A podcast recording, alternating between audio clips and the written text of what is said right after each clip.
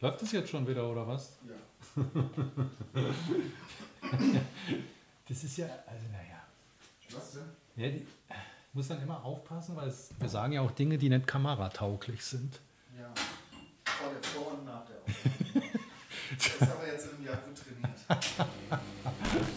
Also ich habe tatsächlich mal wieder einen Stern gekauft. Ich habe den früher A regelmäßig gelesen, B dann lang, ganz lange nicht mehr. Und es ist dann tatsächlich immer interessant, mal wieder reinzugucken und zu schauen, wie sich die Zeitung verändert hat. Was ich früher immer interessant fand, waren so die relativ kurzen Reportagen. Also so wie so ein, wie so ein Abbild der Gesellschaft, was gerade so in der Gesellschaft diskutiert wird. Und ich fand das immer ganz gut. Ich war eher Spiegelleser. Hm, Da waren mir viele Artikel zu lang. Wie auch in der FAZ. In der FAZ habe ich immer, muss ich immer durchhalten, dass ich die Artikel tatsächlich auch zu Ende lese. Die haben übrigens jetzt die Kommentarfunktion auf ihrer FAZ.net-Seite, äh, dot, doch, .net-Seite haben sie, sie ähm, haben die Kommentarfunktion eingeschränkt, weil fast bei jedem Artikel unsägliche, schwachsinnige, verletzende Kommentare eingegangen sind. Wegen der Konflikte dieser Welt? Ja, wegen ja, den Meinungen, die halt die, die, die ähm, Redakteure dann da zum Besten geben in den Kommentarspalten. Und das war, also ich finde das grenzwertig, dass dann deshalb die Kommentarfunktion abgeschaltet werden muss. So, ich habe irgendwie, ich habe nie Stern gekauft. Für mich hatte Stern irgendwie nie so. Vielleicht, weil es mir zu allgemein gesellschaftlich war. Ja, mag sein. Aber so, die Artikel sind gut. Sören Barthol war jetzt hier vertreten. Hat Nancy Hast du, das hast du das gerochen? Das hab ich Als gerochen. du am Zeitschriftenregal vorbeigegangen bist, dachtest du, ah, hat so ein, hat so ein, so ein SPD-Marburg-Duft, liegt in der Luft. Hat sich hier hat Nancy Faeser gelobt. Natürlich bleibt sie Bundesministerin, bla bla bla, äh, denn sie hat eine, sie macht doch eine, einen guten Job. Kann, man, kann man so sehen, das kann man auch anders sehen. Nee, Im Politikstudium, da war dann wirklich Stern und FAZ, was du gerade sagtest, und Süddeutsche war so. Okay. Das, ja, das, ein Süddeutsche gutes- war ja. so die, die, die Zeitung der Zeit damals. Und die Zeit natürlich Oh ja. auch. Ja, ja, ja. Die habe ich auch immer gekauft. Also so Zeit und Spiegel abwechselnd. Das war so meine Lektüre. Ich glaube, der Stern, der war mir, vielleicht war es auch, ist es auch die Veränderung des Blattes, der war mir zu, platt irgendwie, oder? äh, ja, so äh, wie Stern TV auch im Ja, ja. Fernsehen war. Ja. So ein bisschen explosiv. Ja, ja, 19 ja. Uhr. Boulevardmagazin. Und vielleicht war es eine Zeit lang zu, vielleicht habe ich es nur so wahrgenommen, zu voll mit so Boulevardthemen, Mhm. Ja, ja, ja, genau. ja, genau. die mich nicht so wirklich. Aber die Ausgabe hier war jetzt gut. Ich, Tatsächlich. ich bin dann erst beim äh, Stern eingestiegen, als die, ich glaube 2014, 15 dieses Crime-Magazin gestartet haben, so ein Randmagazin. Habe ich jetzt auch ein, so ein Randgeschehen-Magazin, ja genau. ähm, das ja dann ziemlich erfolgreich wurde. Das ist jetzt in meinem Bad so, die Toiletten, meine ganze Crime-Sammlung. Irgendwann habe ich aufgehört, weil es mir zu viel schlechte Laune macht. Schlechtes Wetter, Depri-Stimmung und dann noch solche Texte oder Artikel. Und, und, und, und dann noch solche Nachrichten auch Ja. die ganze Zeit. Ja, ja. Das äh, übliche Problem, das ich mit mir, mit mir rumtrage. Ich hatte ja Besuch und da wurde mir so ein bisschen von der Gerichtsreporterin, da wurde mir so ein bisschen erzählt auch. Und da denkt man auch, okay, diese ganzen Nachbarschaftsstreite, was ein Quatsch, sich damit beschäftigen zu müssen, in Anbetracht dieser, ja. Dieser großen Thematiken schon wieder schweres Thema zum Anfang. Haben wir nicht irgendwas, was uns aufheitert auf deinem Buzzer, außer unser Intro? Was isst denn du zum Frühstück? Ich zum Frühstück. Das ist immer unsere typische, wir steuern den Ton aus Frage. Äh, Cappuccino esse ich zum Frühstück. Ich habe das mitgebracht. So ein Kilo Met geht bei uns beim Frühstück im Durchschnitt weg. Aber ich muss hier ganz wirklich. Ein Kilometer. Ja, das ist ein bisschen viel. Aber so ein Mettbrötchen am Vormittag, das kann ich schon verstehen. Gerade wenn wir so auf Produktion unterwegs sind und wenn man schon mal so zwei, drei Stunden irgendwo gedreht und gearbeitet hat. Ja, Und dann so irgendwo in der Stadt zu sein und zum lokalen, in die lokale Metzgerei zu gehen und zu sagen, ich hätte gern Mettbrötchen mit Zwiebeln. Also ich wenn du körperlich, handwerklich arbeitest, finde ich das auch völlig okay. Aber im Büro morgens mir so ein Brötchen reinzudrehen. Macht ihr das nicht bei Innosoft? Das ist ja immer freitags so ein, nee, freitags darf man nicht, dann irgendwann anders so ein Fleischberg im, im, in den Nee, Freitag ist ja immer. Bürotag, da gibt es dann, wenn, dann gibt es dann Fleischkäse oder Currywürstchen oder was wird gegrillt, das passiert schon freitags, ja. Currywürstchen mit eigener Soße dann. Mit eigener, nee, die, die haben wir diesmal, Thomas. Nee, die haben wir hier tatsächlich vom, wie heißt der Bornemann, vom un- unteren Steinweg. Ah, da habt ihr die Soße schon gleich Wir haben mit, die Würstchen mit, mitgeholt. daher und äh, die hat auch die, die Soße angefertigt und so war großartig. Interessant, gut. interessant. Ja, Sollen wir mal spielen? Hier ist Intro. ja, genau. Und dann starten wir die Folge. Das ist Randgeschehen. Randgeschehen. Der Wirtschaftstalk aus Hessens Mitte. Thomas Winzer und Steffen Schmidt lästern, äh, quatschen über Tech, Marketing und regionale Wirtschaftsthemen. Und jetzt Bühne frei für die beiden Racken. Ja, Thomas, starten wir in die Folge. Welche Nummer sind wir? 44 schon? Mhm. Äh, Nee, 43. 43. Wow. Ich habe übrigens nachgeguckt, die erste Folge war am 22.11. Und also die erste, wie haben wir sie Mhm. Die wir genannt? Die erste. Mhm. erste Folge und vorher haben wir so ein paar Schnipselchen rausgehauen, das war alles vorher. Mhm. Also müssten wir ja am 22.11. oder um den 22.11. herum dann so eine Geburtstagsfolge machen. Eigentlich sollte die doch äh, während dem Intro laufen schon. irgendwas. Kur kurze, kurze Folge. Welche, welche Themen haben uns damals beschäftigt? Da haben wir im Blockschuppen gesessen, also ich habe die Folge nicht angeguckt, ich habe nur im Datum geguckt, wir haben im Blockschuppen da in, der, in, dieser, Mhm. in dieser Ecke gesessen und haben, nee, ich weiß es nicht mehr, müsste ich nachgucken, tatsächlich, schlecht vorbereitet. Ich weiß, wir haben über Sneakers geredet auch so. Und du Ja? hast ja über, dass du keine Sneakers anziehst. Zumindest nicht im beruflichen Kontext und dass das alles so Startup-mäßig ist. Ich habe heute, heute, nee, heute hast du, das ist wieder ganz, ganz schubladenmäßig irgendwie dabei. Ich habe jetzt, du hast ja die ganzen News dieser Woche aus der Region hier zusammengesammelt. Ich äh, habe ja so einen kleinen Abstecher gemacht wieder nach Italien. Könnte da ganz viele Eindrücke berichten. Und einen muss ich auch erzählen. Ich war so in einem Kameraladen. Das wäre der Traum gewesen, Thomas. Sowas hast du noch nicht gesehen. Jetzt da in dem Dorf, wo ihr auch, wo Nee, ihr, in Siena. Und da saß so ein alter, der wollte nichts verkaufen. Da saß so ein alter Opa drinne und der hat alles gehabt, was du dir vorstellen kannst. Also der hatte unten so drei, vier Verkaufsvitrinen, wo du sagen konntest, okay, alle Fuji-Objektive, alles an Leica-Sachen, also alle coolen Sachen hat er da gehabt und dann hat er so eine zweite Etage mit ungefähr 40 Vitrinen und dann hast du Fotoapparate aus den letzten Jahrhunderten, also, also alles gefunden. ja, nur weil es ihm Spaß macht oder um Weil es ihm, so, weil es ihm Spaß macht, ja. Es gab so eine Vitrine mit, glaube ich, 25 Rolliflex und dann nochmal, kennst du die, diese Rolliflex? Und Rollicord, 25 Stück, alle Produktgenerationen. Ich habe dann versucht, mich da so ein bisschen einzuschleimen und so, indem ich gesagt habe, ich komme da aus der Nähe Wetzlar, Leica City und so. Aber er war ziemlich, it's my collection.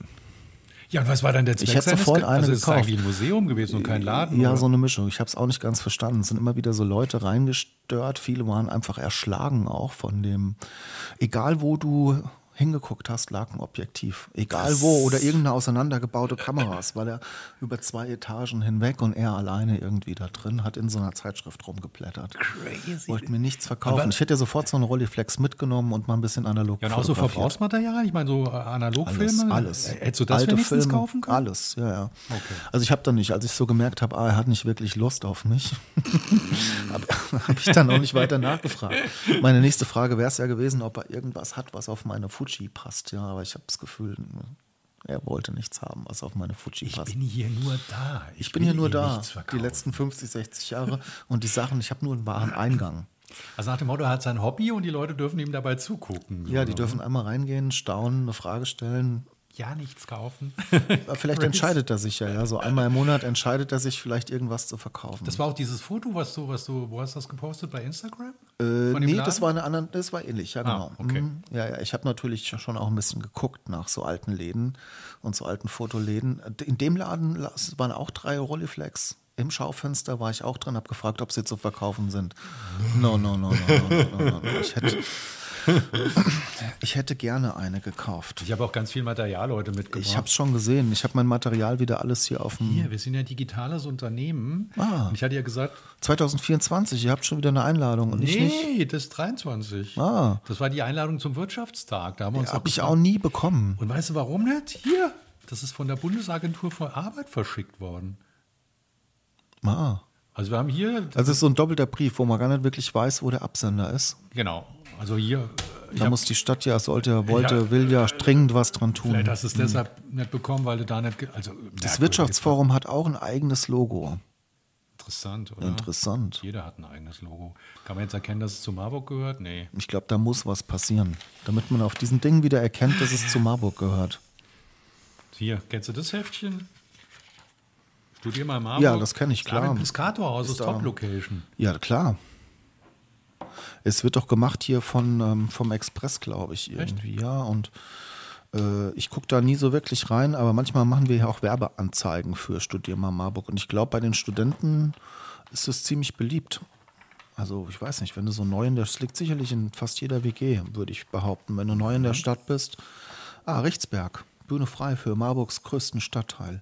Ich war jetzt viel am Richtsberg unterwegs und fand es ganz interessant. Es hatte so ein Dienstlich bisschen oder- oder dienstlich privat? auch. Ähm, Hab so die hier am Garagenhof waren wir zum Beispiel so eine kleine renaturierte Fläche. Also die Aktionen, die die Stadt da macht, sind schon gut, finde ich. Also hat sich der Stadtteil oder der Stadtteil, der Stadtteil hat sich auch deutlich ins Positive entwickelt. Ich glaube, das ist die Kommunikation. Der Stadtteil ist ja durchaus. schon länger in der Absolut. positiven Entwicklung, ohne jetzt auch ähm, die teilweise vielleicht sozial schwierigeren Situationen ähm, ähm, wegreden zu oder schönreden zu Ich gehe auf wollen. einem Hündchen spazieren, da ist schon Multikulti, also siehst du irgendwie aus jeder Nation mindestens einen Vertreter, aber es ist total, es ist schon, ist cool. Ja, wenn du so oben am, am Platz bist, Ja. da, wie heißt das, Champion-Platz, Genau. äh, da hast du so ein bisschen, Clemens sagte auch, fühlt sich ein bisschen an wie Berlin jetzt auf Ja, einmal hier in absolut, Marburg. Ja. Absolut. Schon gut. Ah ja, okay. Neustart für die Aussortierten. Das sind so die Marburger News. Eigentlich müssten wir auch durchgehen und müssten gucken, was so an, was so an, hier. Ach, das Podcast. Mhm. kenne ich doch irgendwie. Wer macht das denn? Sogar in leichter Sprache. Das muss ich mir später nochmal anhören. Podcast-Werbung. So. Vielleicht sollten wir mal Randgeschehen-Werbung schalten. Nur wo? Da, im Studier mal Marburg können wir Ach so, das können wir mal machen. da kann man bestimmt auch Werbung schalten. Womöglich werden wir aber, vielleicht kommen wir nicht über die, vielleicht stehen wir auf der schwarzen Liste. Wegen Ja. Move und so. Ja, vielleicht kriege ich uns ja mal wieder beim Express als Tages Tagestipp für den Dienstag. Hatten wir, glaube ich, schon einmal. Ja, das war gut, stimmt. Apropos Move. Es tut sich was. Geht's da weiter? Ich versuche das Thema ja zu ignorieren. Darfst du nicht. Du bist als Bürger der Stadt verpflichtet, sich auch mit solchen Dingen auseinanderzusetzen. Also erstens geht die, der Magistrat geht auf Werbetour, also es sind ganz vielen Stadtteilgemeinden, Spieß, Dinnebier und äh, die Frau, wie heißt sie? Die Jana Schund? Nee, die äh, Nadine Bernshausen. Nadine Bernshausen. Interessanterweise nicht der Kollege Kopatz. Und da habe ich mich schon gefragt, hat man ihm irgendwie einen Maulkorb äh, umgebunden? Auf jeden Fall ist er dabei nicht dabei. Dann gibt es vom AFK Ende des Monats, Ende November, gibt es einen Wirtschaftstag im Cineplex. Und da wird der OB Spieß und die Jana Schönemann und ein paar andere Vertreter aus der Wirtschaft sich auch zu MOVE 35 äußern. Also es ist auch ganz interessant. Und noch interessanter ist, dass am 17. November mutmaßlich in der Stadtverordnetenversammlung das Bürgerbegehren Begehren zur Abstimmung kommt. Mhm, Und du bist beteiligt überall. Ich bin ja in den AFK eigentlich. Also zum Hatte ich meine Beitritts, Also meine Beitrittserklärung abgegeben. du, also dabei sein darfst du auf jeden Fall, aber es sind auch Gäste willkommen. Findet im Cineplex statt. Also ich glaube, man muss sich anmelden, damit die zumindest die Größenordnung der Gäste, die kommen, abschätzen können. Aber grundsätzlich ist das für jeden offen. da ähm, muss man nochmal, muss ich in den Kalender reinschreiben, wann das ist. Ja. Das würde mich interessieren. Äh, um genau zu sein, äh, ähm, Und du willst auch auf die Sitzung gehen und Auf die Sitzung, die ist auch öffentlich. Und Ah, da, da cool. rate ich auch jedem, ähm, der sich dafür interessiert, dahin zu gehen. Aber es kommen nicht alle rein. Ich weiß nicht, wie viele Sitzplätze es dort gibt, 50, 60, keine Ahnung. Aber es wäre natürlich interessant zu sehen, was passiert, wenn vor dem Saal dann plötzlich 200 Leute stehen, weil das ja irgendwo ein Interesse ausdrückt. Mhm. Und unter der Hand hat man, munkelt man, dass der, der Magistrat irgendein Rechtsgutachten auf den Tisch legen will, was die Rechtsmäß Rechtmäßigkeit des ganzen Verfahrens in, in Frage stellt. Mhm. Jetzt steht er auf, wie damals der Herr Dr.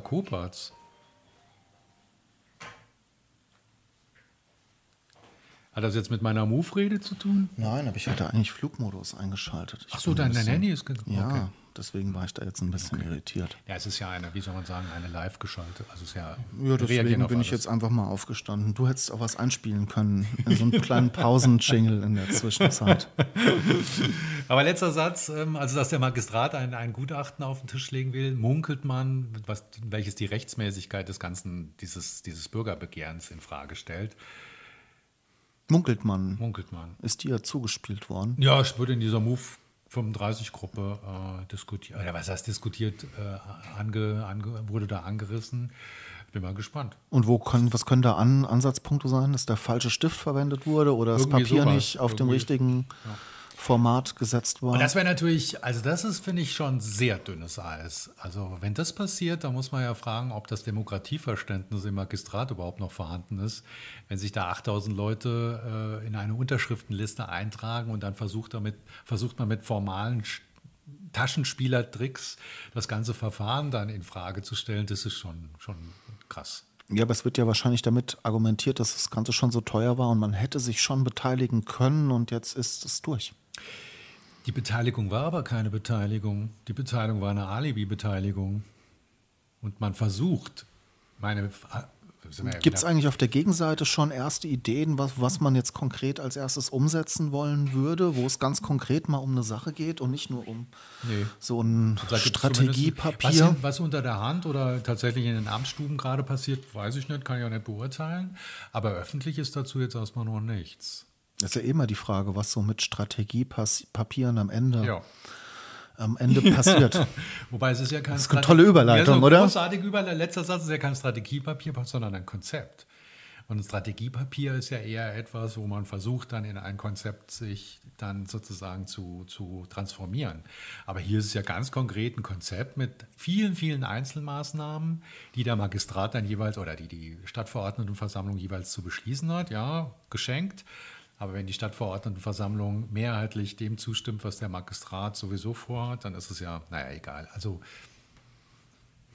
Es soll ja weitere Beteiligungsmöglichkeiten geben, wenn es um die konkrete Umsetzung von konkreten Maßnahmen geht.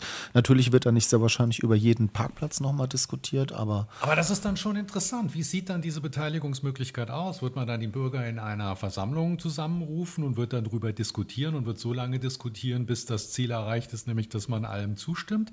Wie sieht dann ein Beteiligungsverfahren aus? Gibt es dann kleinere Abstimmungen? Läuft das über Marburg macht mit? Wie sieht ein Beteiligungsverfahren aus? Darüber hat sich ja bisher noch niemand wirklich ausgelassen. Und wenn man sieht, wie das alte Beteiligungsverfahren gelaufen ist, das diskutiert wurde hinter verschlossener Tür so lange, bis der Letzte zugestimmt hat und dass die ganze Diskussion dann auch noch als vertraulich markiert wurde, hm, merkwürdiges, demokratisches Beteiligungsverfahren. und der kleine Mann wird vernachlässigt sozusagen. Ja, es ist die Frage, der kleine Mann. Ähm, Das ist jetzt meine zweite Überleitung, ich nämlich. Ja, das wäre jetzt meine zweite Überleitung, ob du jetzt dann in die neue zu gründende Partei von der Sarah eintrittst. ja immer. Ja, die sich ja ganz klar stellt gegen dieses woke, linke, hippe, neue Ja, Politikbewusstsein. Frage. Sie spricht ja von normalen Menschen. ne? Und der kleine normale Mensch Genau. wird vernachlässigt, ja. Ganz interessante Frage. Was sie, was Wagenknecht, hast du dir mal auf ihrer großartigen Webseite angeguckt, wa- was sie so da transportiert? Also ich finde, sie hat ein unglaublich gutes Gespür dafür, wie man Leute, die unzufrieden sind, am besten einfangen kann. Ja, aber das ist ja, glaube ich, schon immer, was ich bei ihr wahrnehme, dass sie einfach eine wahnsinnig gute, eine wahnsinnig gute Populistin ist und Ja. eine ganz wahnsinnig gute Rhetorikerin ist. Das hat sie ja, ich habe ja nicht, ich habe es ja den Lafontaine mit dem Gysi verwechselt, einfach weil der Gysi ein ähnlich guter Rhetoriker ist. ja, ja. Faszinierend. Und das hat sie ja immer zu so einem starken Persönlichkeiten eigentlich Wo in sie- dieser linken Seite mir, gemacht. Sie kommt mir dogmatischer rüber. Gysi ist irgendwie, finde ich, ist weltoffener, oder? Ja, das stimmt. Ich glaube, weil sie jünger, also jünger, wie soll Ja, ich sagen? junge- darf man das hier überhaupt fragen? Wie alt ist sie? Paar 50 aber Ja, auch schon. ja, auf jeden Fall. Was ich aber, Aber jünger als ein Gysi, der möglicherweise schon ähm, auch dann in einer gewissen Phase sein, ähm, sich seine Hörner abgestoßen hatte, während sie sah, dachte, sie muss jetzt nochmal da ähm, die Fahne hochhalten für das System, in, das, in dem sie, naja. Wie wird die Partei, also würdest du die Partei auch Sarah Wagenknecht, Gott weiß was nennen? Also das ist ja schon crazy. Eine Partei mit dem Namen der, der, also vielleicht ist es eigentlich, vielleicht geht es ihr nur um sich selbst und gar nicht so sehr um die Sache. Das bleibt abzuwarten halt, ja. Ist ja die Frage, wie viele Mitstreiter hat sie so? Wie viele kann sie so rüberziehen zu sich? Weiß man das schon? Es sind ja so ein paar, die Generalsekretärin, wenn ich es richtig im Griff habe, mhm. Namen habe ich vergessen. Und so ein paar eher, hm, unbekannte äh, äh, Politiker. Kenne ich alle nicht, habe ich auch alle noch nie gesehen. Aber schlussendlich ist natürlich die Frage, ob die Fraktion nicht zerbricht, ob die Linke im, im Bundestag nicht zerbricht, die Fraktion. Weil da nicht mehr viel übrig bleibt genau. dann am Ende. Und was ich auch interessant finde, dass sie ihr Mandat behält. Mhm. Und dass sie nicht, wie ist es so schön, nicht den Anstand hat, das Mandat zurückzugeben. Finde ich auch ein bisschen fragwürdig. Macht, hätte, müsste man das so machen, weil äh, rechtlich müsste man, muss man es ja nicht machen. Nee, aber stell dir vor. Glaubst du, es ist moralisch schwer, das angebracht sozusagen, weil sie nicht mehr für das steht, für das sie, ist ja die Frage, für was wurde sie gewählt? Ja, weil sie die Sarah ist oder weil sie Linke ist? Wenn du hier den Beides. Kollegen Bamberger ja. gewählt hättest in Marburg in der CDU, der jetzt in der CDU ist und, der hätte dann die, die Fronten gewechselt oder eine eigene Partei aufgemacht, ich weiß nicht, ob du als Wähler von dieser Person Bamberger dann damit einverstanden gewesen wärst. Also könnte ja, könnte, könnte ja theoretisch passieren jetzt im Laufe der Legislaturperiode. Also jetzt nicht ohne da Namen, aber mhm. theoretisch könnte sowas ja passieren auch, ja, dass sich dann vielleicht jemand entscheidet, die Seiten zu wechseln. Ja, aber ich finde es dann, weil die Wahl hat ja unter bestimmten Aspekten, Gesichtspunkten, Situationen, Personen stattgefunden. Und wenn ich Wagenknecht wähle, dann wähle ich natürlich auch irgendwo äh, Linke. Die, die, Linke. Und wenn sie dann plötzlich die, die Fronten wechselt. Hat man auf einmal jetzt die linkere Linke gewählt, wahrscheinlich. Ja, aber dann ist ja, sind die Ausgangsvoraussetzungen ja ganz andere. Also ich finde das dann fragwürdig, das Mandat zu behalten hätte sie zumindest gewartet, bis die Legislaturperiode zu Ende ist und hätte dann ihr Dinge auf den Weg gebracht, okay. Aber so mittendrin finde ich das äußerst fragwürdig. Hm. Ist für sie überhaupt interessant, wenn da jetzt nochmal eine linke Partei entsteht. Ja. Ja, obwohl das komplette linke Spektrum ja jetzt nicht so gut abgeschnitten oh, das hat. Das ist eine Partei, die von der rechten Seite ähm, den Teil abgreift. Weil schau dir das, also schau dir die, die, die Ziele an. Das ist schon sehr dicht auch am AfD-Parteiprogramm. Ja, deswegen, das ist ja nicht, glaube ich, so eine Linie, nee, nee, nee, wo du genau. links und rechts hast. Genau. Mittlerweile ist es so ein Kreis, ja, ja. wo sich links ja. und rechts ab einem gewissen Punkt auch wieder annähern. Ja, absolut. Gut, dann haben wir uns doch wieder so auf dieses politische Parkett begeben jetzt hier in der Folge. Jetzt muss man noch Strategiepapier abfrühstücken, oder? Der Kollege Habeck mit seinem Industrie, das, darauf wolltest du doch abspielen, oder? das wäre meine erste Überleitung gewesen. Jetzt habe ich die ganze Zeit nach einer Überleitung gesucht, die passend sein könnte. Mhm. Strategiepapier.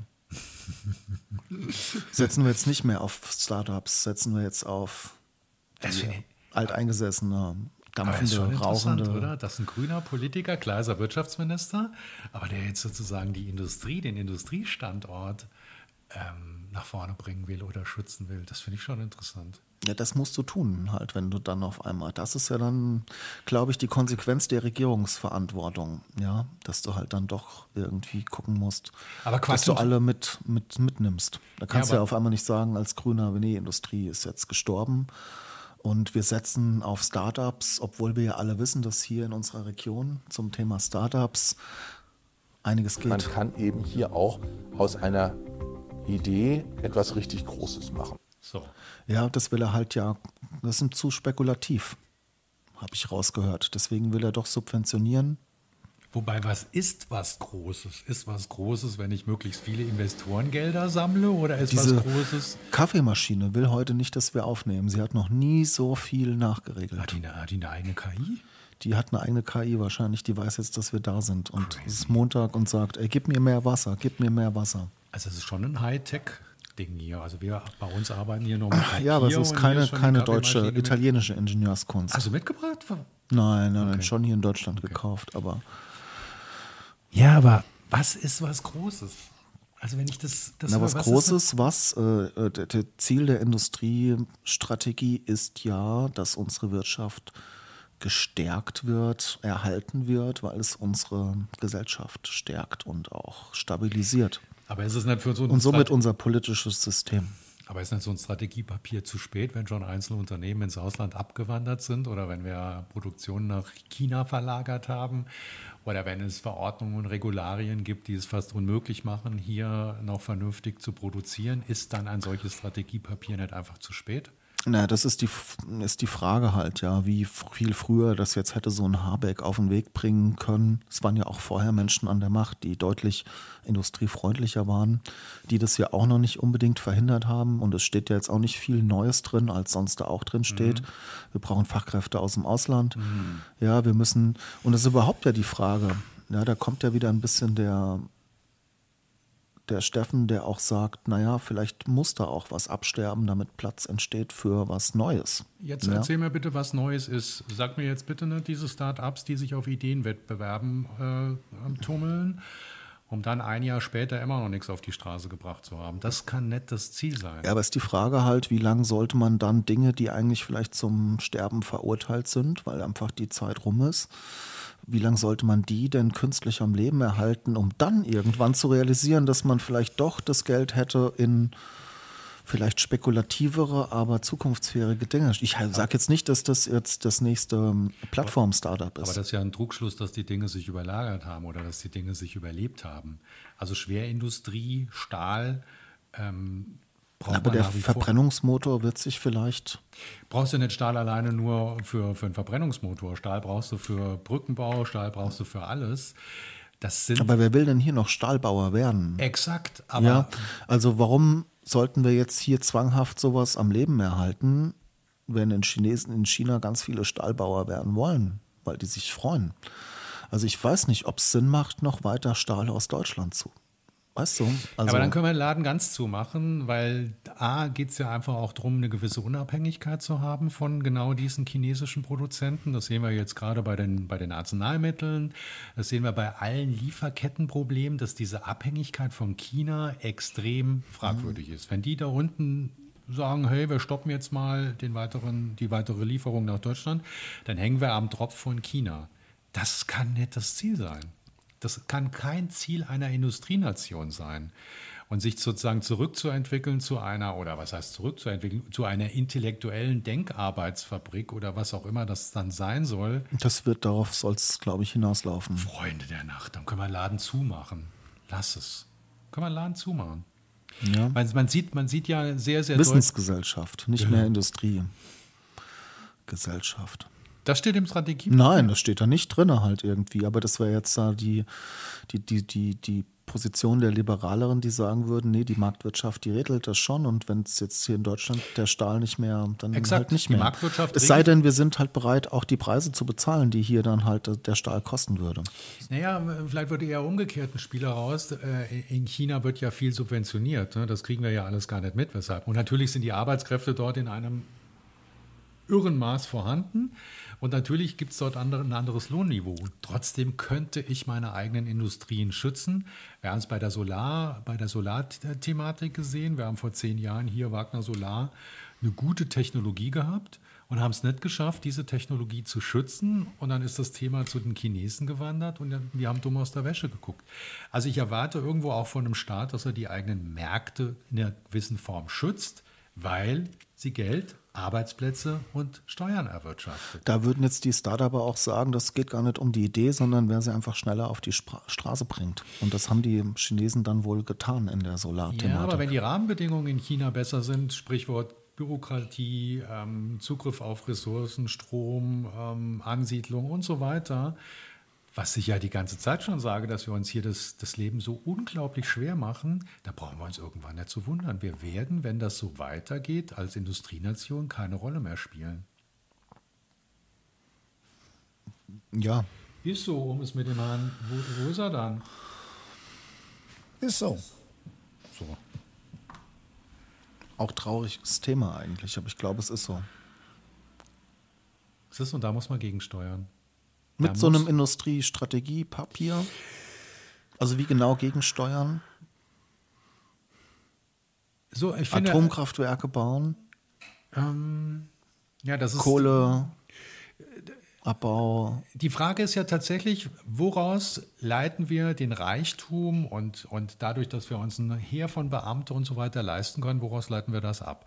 Daraus, dass wir Unternehmen haben, die Geld verdienen, woraus sich dann wieder Steuerzahlungen ableiten.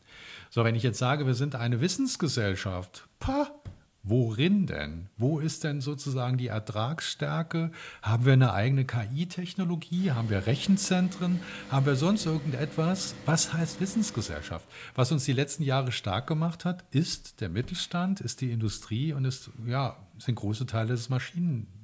Das ist es eigentlich, So. die Automobilindustrie. Hm. Ja, nicht unbedingt die Automobilindustrie, dass die sich transformiert und wandelt, das ist ja, hat ja jeder, jeder irgendwo gesehen, aber es gibt ja noch viel, viel mehr. Und wenn ich alleine sehe, wie die Chemiebranche mit, mit der Fragestellung, wo kriege ich Energie her, wie die sich verlagert, wie, wie Produktionsanlagen nach, ins Ausland verlagert werden, weil es hier einfach nicht mehr ähm, wirtschaftlich ist, wegen der Rahmenbedingungen, dann frage ich mich schon, wo wir in zehn Jahren sind. Also jetzt nicht im Sinne von, wir wandeln uns in eine Wissensgesellschaft, sondern wo ist die Ertragsstärke, die Wirtschaftskraft von unserem Land geblieben? Und, und, und, und woran liegt es? Liegt es an den politischen Rahmenbedingungen Ja. oder liegt es an den, ich zitiere hier den Kollegen, oder liegt es an den Piep, die es die es nicht auf die Reihe bekommen haben? Also Es gibt ja jemanden, vielleicht kann man das, was er sagt, ja auf andere Industrien auch. sondern weil ich erkennen musste, dass die größten Versager unsere Konten waren. Wo ist Karstadt? Wo ist Kaufhof? Sie nannten sich Kaufhauskönige, Versandhauskönige, Neckermann, Quelle, Schöpflin und so. Diese Arschlöcher haben alle pleite gemacht. Und ist es nicht was, was vielleicht irgendwie, was man so auf viele Industrien übertragen kann? Ja, aber angenommen, du machst einen guten Job oder willst einen guten Job machen und du wirst kaputt reguliert. Wie gesagt, mein Kollege, der in der Stahl, in der Schwerindustrie arbeitet, hat jetzt eine Aufforderung bis 2025, CO2-neutral seinen Stahl, seinen Stahl produzieren zu dürfen. Wie soll er das machen? Und das ist eine Kaputtregulierung. Ausgleichszahlungen. Weiß ich nicht. Ja, aber sein, was ist sein, was, was wird er jetzt tun? Er wird überlegen, ob er seinen Laden verkauft. Hatten wir, glaube ich, neulich schon. Genau. An die Chinesen. Genau. Und wenn das sozusagen das Ziel ist, dann machen wir den Laden irgendwann am besten zu. Dann können wir hier romantisierend über die Straßen laufen. Keine Ahnung, wo wir das, was wir kaufen wollen, dann her verdienen, wie, wie, wie sich das alles entwickelt. Aber Da muss ich jetzt an das, was, was der Schneider denkt, machen, der ja ganz viel Technologie aus Deutschland auch irgendwo in China oder in Südamerika wie in so einer Blackbox dann dahin baut. Und das wird aber alles von Deutschland aus gesteuert, sodass da gar keiner von irgendwo sonst in die Produktionsstraße eingreifen kann. Ist das, meinst du das auch mit Technologie schützen? Das ist jetzt auch keine staatliche Sache, sage ich mal, sondern schon das Engagement eines und die Weitsichtigkeit Ja. unter, des, eines Ja, Unternehmers, der klar. da sein Geschäftsmodell einfach auch in Anbetracht dieser globalen Herausforderung einfach gut aufgestellt ja, hat. klar. Das ist schon, also das ist. Also ich frage mich, wie, ob kann es wirklich der Staat regeln, ja, oder muss es nicht aus den Unternehmen, Naja, aus Natürlich irgendwo beides. Aber sagen wir mal, wenn es, wenn, wenn, wenn ich, wenn ich insgesamt einen guten Job mache, meine Kaufhausleute, die haben keine Ahnung, ob die jetzt einen guten Job gemacht hat, ob, hab- haben, ob der Grupp da recht hatte. Aber wenn ich grundsätzlich mit, mit meinen Energie, mit meinen Menschen, mit meiner Produktion ein gutes Produkt auf den Markt bringe und dann kommt von außen, weil es strategisch, chinesisch so gewollt ist, eine Welle von Billigprodukten, dann würde ich von meinem Staat, von meinem Wirtschaftsraum schon erwarten, dass er sich überlegt, wie er mein Feld, wenn ich das als tragfähig oder als für uns wichtig erachte, schützt. Das wäre meine Erwartung. Schutzzölle, was auch immer. Weil sonst könnte ja jeder der Hergekommene, ähm, der jetzt sagt, oh, wir wollen den Weltmarkt mit Arzneimitteln überspülen und wir subventionieren das, die Produktion bis zum Umfallen, dann verliere ich meine Eigenständigkeit, meine Autarkie. Und ich weiß nicht, ob das sinnhaft ist. Und wir haben es ja jetzt alle gesehen, die letzten drei, vier Jahre, wie abhängig wir von jetzt schon von Lieferketten sind. Und ob das dann auch gemessen an der globalen Lage, Kriegsherde, ob das das Ziel ist, wage ich zu bezweifeln. Die großen politischen Themen heute ausgepackt. Wir haben gar nichts so wirklich aus Marburg auf dem Schirm. Also wir haben hier noch Themen stehen, aber ich weiß gar nicht, ob sie es noch in diese, in diese Folge schaffen Wir sind jetzt werden. irgendwie völlig abgedriftet tatsächlich. abgedriftet, ja. gell? Bei denen haben wieder so jetzt die großen Pötte aufgemacht. naja, ich denke ja oft, es ging uns auch lange einfach sehr gut. Und das sind diese Illusionen, hat Deutschland lange gelebt. Aber das führt jetzt weiter zurück. Ja. Geht es uns nicht mehr gut? Uns geht es immer noch relativ sehr gut, aber uns wird es, glaube ich, schon die nächsten Jahre und ich würde schon sagen, das ist vielleicht ein anderes Thema. Nicht hier für die Kamera bestimmt.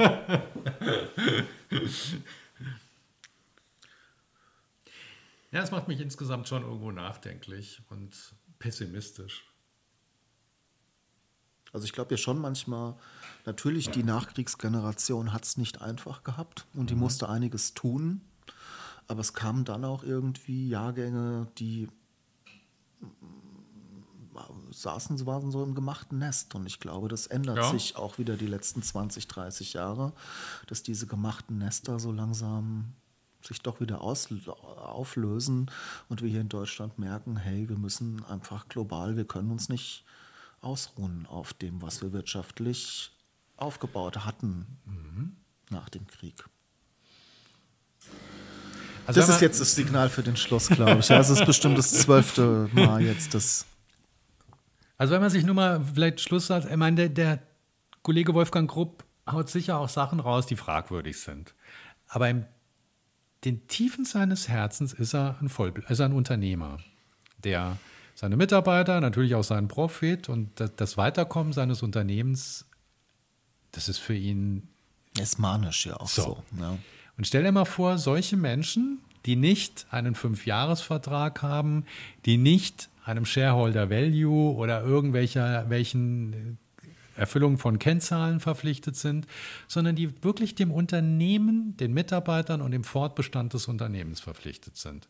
Stell dir das mal vor, bezogen auf Alles. alles. Wie, wie würde dann das Gesamtgeschäft in Deutschland anders ticken? Das wäre eine ganz andere Situation, eine völlig andere. Und deshalb mag ich ihn irgendwie, weil er sich A traut, so ein paar Sachen rauszuhauen, die richtig sind. Und weil er einfach auch so ein paar Methodiken und, und Dinge hat, an denen man sich, finde ich, gut orientieren kann. Aber das spricht ja dann doch wieder für die Macher, für Macherinnen, für die Individuen letztlich, die möglicherweise ihr Produkt, ihre Firma so aufstellen, dass sie sich auch global messen können, ohne dass die Politik viel reguliert. Aber naja, jetzt drehen wir uns vielleicht ein bisschen im Kreis. Ja, aber es ist trotzdem interessant, Aber das ja, ist ja. ja dann, du, wenn du sagst jetzt, okay, es braucht diese Persönlichkeiten, ja, die sich verpflichten, äh, ihrer kleinen, gar nicht dem großen sage ich mal, makroökonomischen, sondern eher ihrer kleinen Blase, ihren Mitarbeitern, dem sozialen System, das sie da aufgebaut haben, dann braucht es dafür halt ja auch wirklich smarte Menschen und nicht Regulierung. Also ich glaube, das kriegst du ja wieder nicht hin über wie regulieren was. Da kriegst du wieder Verwalter dann, ja, wenn du sagst, hier feuern wir jetzt Ja, Geld ein, um ja, das zu stimmt. subventionieren, dann kriegst du wieder Menschen, die das verwalten, gerne wieder die nächsten fünf Jahre, ja, solange die Charge Geld reicht. Ich glaube, wir können es in zehn Jahren uns ähm, können wir darüber noch mal reden, ob man welche Milliarden man hätte vielleicht in, in Venture Capital stecken sollen und welche Milliarden in Subventionierung alter Industrien. Ja, wobei es nicht unbedingt Subventionierung ist, sondern Schutz von Märkten. Das ist es eigentlich. Also es geht mir nicht jetzt darum, irgendwie hier, wenn es um Wagner Solar gewesen wäre, die mit irgendwie mit, mit, mit Steuergeldern zu pimpern, sondern den Markt, in dem sie sich bewegen, in unserem Markt, den von außen zu schützen. Das wäre eigentlich. Und das wäre jetzt die Frage, ja, sprechen wir hier von nationalstaatlichen Märkten, so wie du das sagst, oder sprechen wir von einer globalisierten Welt? Und da denke ich nicht, denke ich, wir können uns nicht die Rosinen aus der globalisierten Ja. Welt holen und dann aber uns auf unsere nationalstaatlichen Märkte beziehen, wenn es Ja. uns an den Kragen geht halt, ja, guter weil, Punkt. weil das, wenn das die Afrikaner genauso machen würden, wenn wir ihre Rohstoffe aus dem Boden holen, Ja. Ja. sich auf, dann, dann würden wir da keine Rohstoffe Ja, aus dem Boden ich beziehe es halt einfach so ein bisschen drauf, dass man, dass man, ähm, die haben ein gutes Produkt gehabt und der Weltmarkt oder die Chinesen vor allen Dingen haben den Markt dann mehr oder weniger kaputt gemacht, sodass es gar keinen Überlebensweg mehr gegeben hat. Und das hat mich halt einfach in die Frage gebracht, was hätte denn der Staat tun können, um diesen Laden oder diesen Markt zu schützen? Weil wenn jetzt VW in eine Schieflage gerät, dann wird der Staat alles Mögliche tun, um dieses Unternehmen zu retten oder um wie auch immer. Also ich weiß nicht, ob man als Staat hätte so weitsichtig sein können, aber vielleicht hätte man schon früher realisieren können, dass wir uns zwar mit viel Geburtsschmerzen, mit viel Wissen, mit viel Ingenieur-Know-how Industrien aufbauen, die man möglicherweise 10, 15, 20 Jahre später ganz einfach Copy-Paste-mäßig mhm. woanders auch machen kann, ja. Und das meinte ich vorhin mit dem Ausruhen, ja. Vielleicht hätte man da schon sehen können, hey, wir haben das zwar entwickelt und es war, hat viel Geld gekostet und viel Zeit und Ingenieurleistung und viele Rückschläge, um das zu entwickeln, aber pff, es ist nun mal so, dass die Chinesen sich das jetzt abgeguckt haben und es genauso bauen. Mhm. Ja. Ja. Thomas, wie schließen wir denn die Folge jetzt ab? Das ist eine gute Frage. Das ist eine gute Frage, gell? Hört Podcast, hört Randgeschehen, liked, teilt, abonniert diese Folge. das übliche YouTube, bla bla. Ich habe natürlich auch wieder meine, meine ähm, Podcast-Tipps nach meiner kleinen Italienreise. Wollen wir die noch raushauen? Nee, wir hören jetzt auf das, ja. und die Stimmung heben wir, indem wir ein bisschen über italienisches Essen reden. Haben wir da noch irgendwas Interessantes? Hast du da noch einen irgendwie? Ja, das hier ist noch, also vom Grupp habe ich das schon rausgehauen mit dem Größter und Letzter? Nee, oder? Wir sind angeblich ja Deutschlands größter Hersteller von Sport- und Freizeitbekleidung, aber dem Ausspruch dürfen Sie überhaupt nichts beimessen. Wenn Sie der Letzte sind, sind Sie ja automatisch der Größte. Ja. Ich muss nachdenken. Ja, mhm. nachdenkliche Folge. Schreibt doch in die Kommentare, über was ihr jetzt nachdenken müsst, wenn ihr überhaupt über was nachdenken müsst. Ihr guckt uns wahrscheinlich alle immer nur an und seid einfach amüsiert, warum sich die zwei immer wieder vor die Kamera setzen und sich unterhalten. Stellst du dir die Frage? Stellst du dir die Frage? Ich setze mich einfach vor die Kamera genau, und, rede. und rede ein bisschen genau. mit dir. So, also, was ich halt interessant finde, ist, äh, ist schon, dass man Gedanken, die man dann vielleicht das erste Mal ausspricht, dass man die mitnimmt, sich wieder darüber Gedanken macht und dann zu irgendeinem veränderten Bild kommt. Das finde ich schon interessant. Also das hatte ich früher beim Friedmann, fand ich das auch, da habe ich immer gedacht, was hat denn der für provokante Fragen? Aber sie bringen dich immer irgendwie ein Stück weiter. Und das finde ich ist ja irgendwie auch der Zweck, wenn man so zwei Typen zuhört, die schlecht vorbereitet anfangen zu reden. Ja. Obwohl ich ja irgendwie eigentlich im Laufe meines Studiums immer mehr gemerkt habe, wie schwierig es ist, eine Position zu beziehen. Als Politikwissenschaftler guckt man sich die Dinge, gerade jetzt diese Fragen, die wir heute hier diskutiert haben, ja immer von unterschiedlichen Seiten an und geht dann von unterschiedlichen theoretischen Grundkonzepten aus. Ja, aber man kann das vielleicht so erklären, aber dann eine Meinung dazu zu haben, ist ja schon, wird dann schwierig.